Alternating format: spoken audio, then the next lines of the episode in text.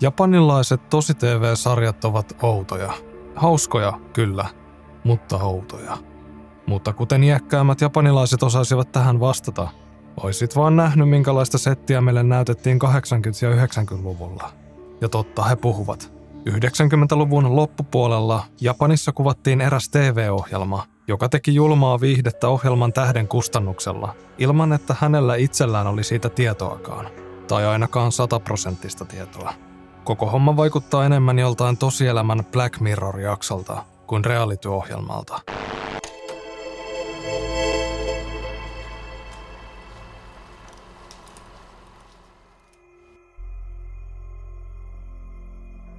Vuoden 1998 tammikuussa innokas joukko oli kokoontunut pieneen toimistohuoneeseen Tokiossa. Parikymppisistä miehistä koostuvaa porukkaa yhdisti yksi unelma, luoda ura japanilaisen viihdealan maailmassa. Ja sen takia he siellä olivat. Epämääräinen ilmoitus showbisnekseen liittyvästä työstä oli riittänyt houkuttelemaan heidät paikalle. Mukana joukossa oli 22-vuotias, koomikon urasta haaveileva Hamatsu Tomoaki, lempinimeltään Nasubi, joka tarkoittaa munakoisoa. Kutsutaan häntä siis tästä lähin Nasubi-nimellä. Paikalle kärrättiin laatikko, joka oli koristeltu punaisella kysymysmerkillä. Hämmentynyttä joukkoa ohjeistettiin seuraavasti. Jokainen osallistuja ottaa laatikosta yhden kirjekuoren, jonka jälkeen he muodostavat ympyränmuotoisen kehän ja avaavat kuoret yhtä aikaa. He tekivät työtä käskettyä, ja kun kaikki olivat palanneet takaisin kehään, Nasubi kaivoi kirjekuorestaan esiin pienen valkoisen paperiliuskan, johon oli piirretty punainen ympyrä. Hän katseli ihmeissään ympärilleen, ymmärtämättä mitä tuo merkki oikein tarkoitti, ja silloin hän tajusi, että kaikkien muiden kirjekuoret olivat tyhjiä. Hän oli ainoa, jonka kirjekuoressa oli ollut muutakin kuin pelkkää ilmaa. Nasubi teki tästä ainoan järjellisen johtopäätöksen. Hän oli voittanut. Mies ei voinut uskoa onneaan, kun tapahtuman järjestäjä saapui hänen luokseen onnittelemaan voitosta. Mutta mitä Nasubi oli tarkalleen ottaen voittanut? Mitä tuo showbisnekseen liittyvä työ mahtoi pitää sisällään? Sitä hän ei saanut vielä tietää, sillä seuraavaksi Nasubi saatettiin ulos toimistorakennuksesta ja ohjattiin kadun vierustalla odottavaan pakettiautoon. Ennen kuin Nasubin silmät ja korvat peitettiin, jotta matkan päämäärä pysyisi salassa, hänelle kerrottiin vain yksi asia. Työ alkaa välittömästi. Nasubi oli hyvin tietoinen siitä, että kaikki tapahtumat tähän asti oli kuvattu videokameralla. Nyt kun Onnetar oli valinnut hänet voittajaksi, oli syytä ylläpitää viihdyttävää roolia.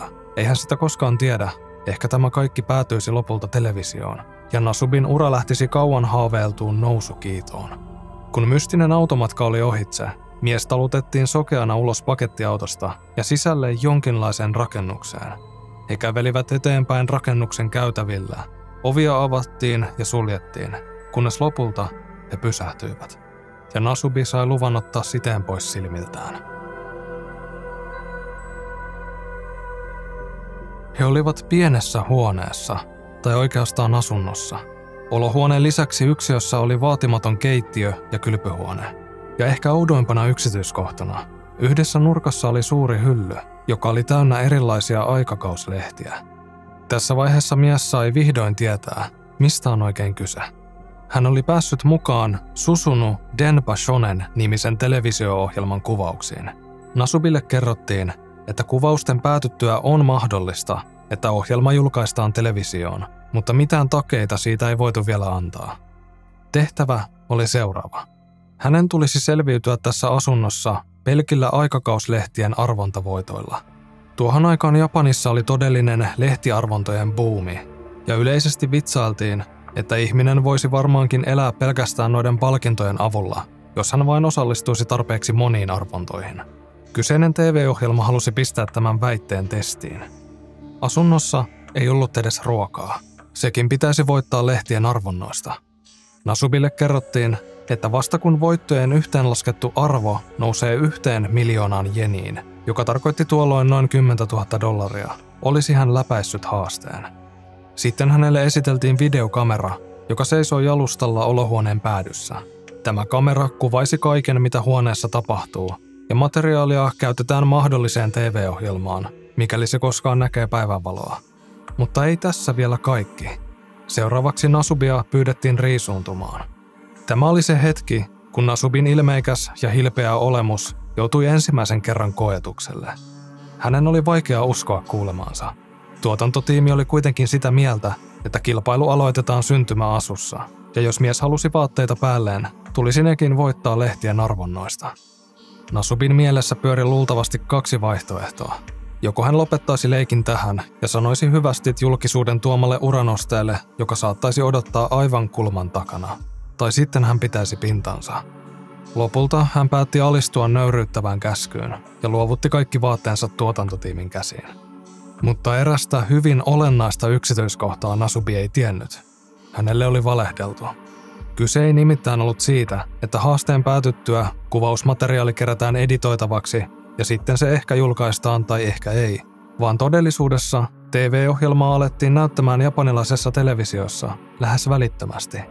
Viikon välein miljoonat silmäparit pääsivät näkemään pienen pätkän Nasubin uudesta elämästä, joka oli maustettu juontajien hilpeillä kommenteilla, pirteillä ääniefekteillä ja säädöllisyyden vuoksi munakoisopiirroksella, joka editoitiin peittämään alastoman miehen strategiset alueet. Ja Nasubi oli itse täysin tietämätön siitä, että hän eli parasta aikaa tosielämän Truman Showssa. On tärkeää ymmärtää, että Nasubilla varmasti oli mahdollisuus lähteä kilpailusta milloin tahansa. Hän tulee olemaan tuossa huoneessa erittäin pitkän ajan, ja videon edetessä moni voikin miettiä, että miksei Nasubi vain yksinkertaisesti kävellyt ovesta ulos. Jos netistä löydetty tieto pitää paikkansa, hän oli allekirjoittanut sopimuksen, jonka mukaan hän joutuisi korvaamaan osan tuotantoon käytetyistä kuluista, mikäli hän keskettäisi pelin. Ehkä nuorella koomikon alulla ei ollut yksinkertaisesti varaa sellaiseen. Sen lisäksi tähän voisi antaa pitkän ja yksityiskohtaisen selostuksen japanilaisesta kulttuurista, kuinka auktoriteettien kunnioitus on siellä aivan toisella tasolla, ja kuinka omistautuneita he ovat omalle työlleen, oli kyse sitten kuinka vaatimattomasta tai kunnianhimoisesta työstä tahansa. Uskon, että päätös jäädä liittyy näihin edellä mainittuihin asioihin, mutta samalla myös ihmisen psyykeeseen. Jokainen asunnossa vietetty päivä vei häntä lähemmäksi voittoa, ja mitä pidemmälle aika kului, sitä vaikeammaksi kasvoi henkinen päätös lähteä kesken kaiken ja heittää tuo kaikki käytetty aika viemäristä alas. Ja vielä synkemmin ajateltuna, ihminen tottuu melkeinpä mihin vain, kunhan sitä vain toistetaan tarpeeksi ja rutiininomaisesti. Ennen pitkää mieli normalisoi uuden elämäntyylin, vaikka sitä olisi pitänyt ennen täysin mahdottomana. Mutta Nasubin tarina on vasta alkamassa. Kun tuotantotiimi peruutti pienestä asunnosta ulos Nasubin vaatteet mukanaan, kamera tallentaa huoneeseen jätetyn miehen, joka ei voi uskoa mitä on juuri tapahtunut. Lopulta hän kuitenkin istahti alas ja ryhtyi töihin. Huoneen pöydällä odotti kynä ja suuri kasa paperiliuskoja, joihin hän alkoi täyttämään lehtiarvontoihin vaadittuja tietoja. En tiedä miten homma käytännössä toimi. Ehkä Nasubi tiputti osallistumispaperit jostain oviluukusta tai vastaavasta, ja tuotantotiimi täytti sitten loput osoitetiedot, joita Nasubi ei voinut luonnollisesti tietää. Ensisijaisesti Nasubi yritti voittaa ruuaksi kelpaavia palkintoja, ja tietysti vaatteita. Vaikutti kuitenkin siltä, että Onnetar oli kääntänyt hänelle nyt selkänsä. Kului useita päiviä, eikä voittoja tippunut. Hän joutui elämään pelkällä vedellä, joka kulutti nopeasti jo muutenkin hoikan miehen rasvavarastoja. Netistä löytyneiden tietojen mukaan Nasubi oli joutunut kärsimään ilman ravintoa kokonaiset kaksi viikkoa, ennen kuin asunnon oven viimein koputettiin. Hän oli voittanut ensimmäisen palkinnon, muutaman purkin hilloa. Ravintoarvoissa ei ollut hurraamista, mutta Nasubi oli siitä huolimatta onnensa kukkuloilla, sillä nyt hänellä oli edes jotain syötävää – mutta muutamasta hillopurkista riittää iloa vain rajallisen ajan, eikä paketin arvo ollut kuin noin 1500 jeniä, joten miljoonan jenin maaliviiva oli vielä kaukana näkymättömissä. Nasubi oli ehtinyt lusikoida hilloa naamariin muutaman päivän ajan, kun oveen oli koputettu uudestaan. Sen takana odotti nyt ruokalähetys, ja huoneeseen levisi herkullinen raamenkeiton tuoksu jonka suolainen aromi kosketti Nasubia varmasti syvälle sieluun päiviä kestäneen hillodietin jälkeen. Mutta sitten ruokalähetti pyysi maksua, 1700 jeniä. Nasubi oli hämillään, eikä kyse ollutkaan arpajaisvoitosta, eikä hänellä ollut pennin jeniäkään. Silloin lähetti pahoitteli, että hän oli varmaankin erehtynyt osoitteesta ja katosi sitten paikalta. On aika vaikea uskoa, että kyse olisi oikeasti ollut erehdyksestä, vaan tuotantotiimi oli järjestänyt asian tahallaan, jotta Nasubin henkisistä kärsimyksistä saisi revittyä lisää viihdettä nälkäiselle yleisölle. Eikä tämä ollut ainoa kerta. Parin otteeseen asunnossa oli soinut puhelin, johon Nasubi vastasi innokkaasti, odottaen tietysti ilmoitusta arvontavoiton lähetyksestä. Mutta harmin paikka, kyseessä olikin vain väärä numero, tai sitten puhelu vain katkaistiin kylmästi toisessa päässä. Nämä pieneltä tuntuvat asiat vaikuttivat varmasti miehen psyykeeseen, kun takana oli viikkokausia kestänyttä kärvistelyä. Voittojakin alkoi onneksi taas tippumaan. Seuraavaksi ovella odotti viiden kilon riisipaketti. Nasubilla oli jälleen syytä iloita, mutta oli kuitenkin yksi ongelma. Asunnossa ei ollut kattilaa, missä riisin olisi voinut kypsentää. Ensin hän yritti syödä riisinjyviä raakana. Lopulta hän keksi käyttää hillopurkkia lämmitysastiana, ja vihdoin hänellä oli kypsää riisiä, josta riittäisi pitkäksi aikaa.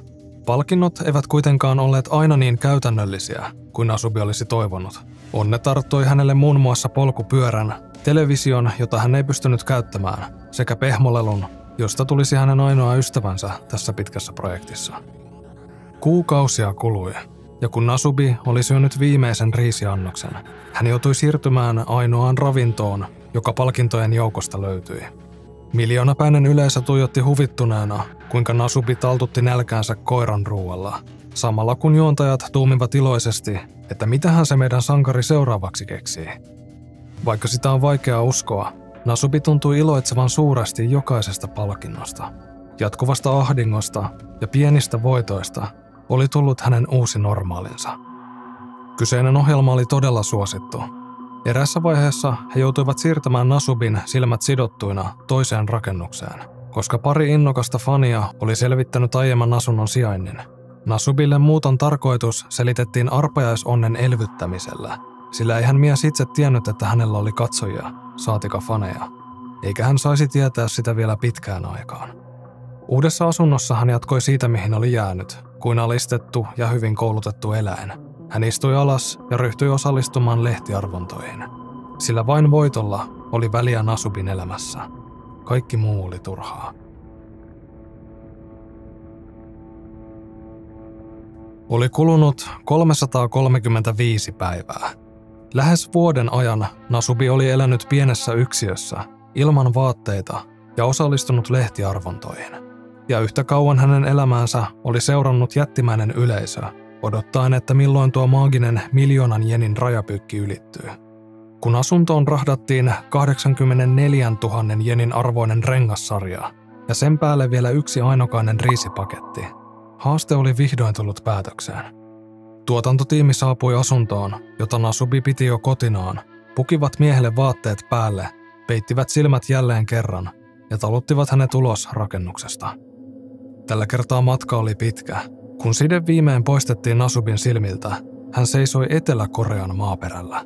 Palkinnoksi vuoden kestäneestä työstään hän sai viettää aikaa huvipuistossa ja syödä mielin määrin herkullista ruokaa.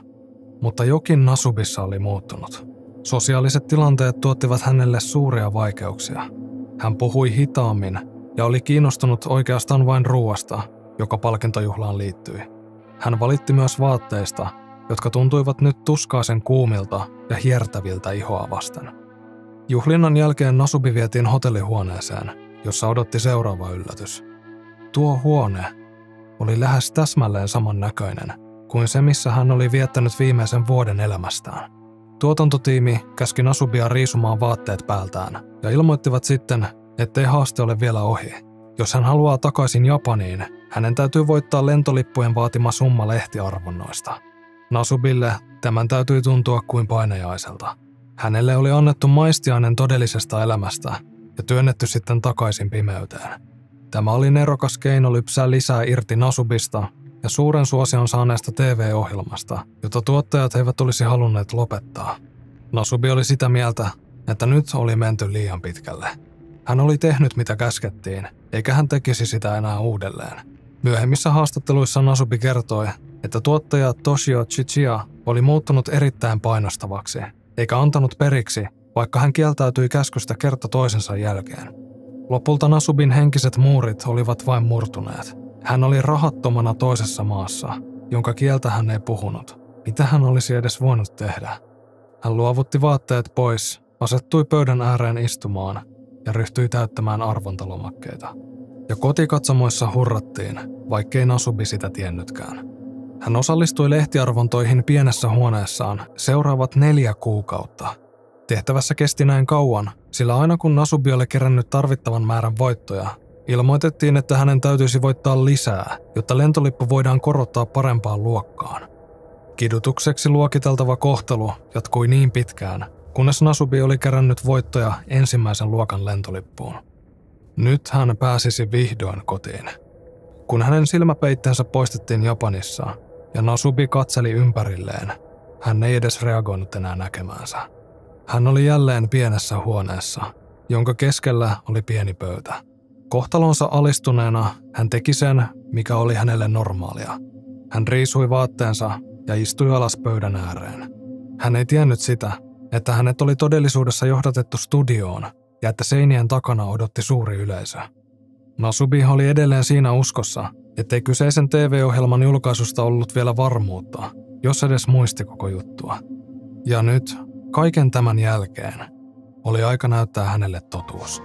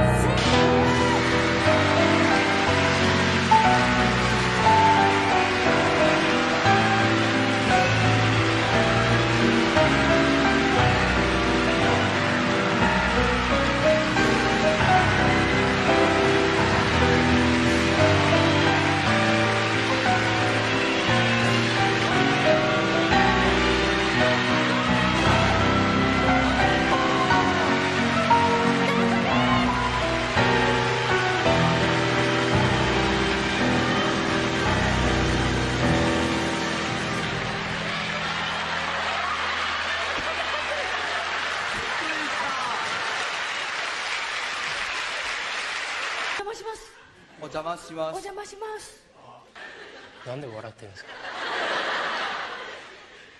検証生活ゴールしましたおめでと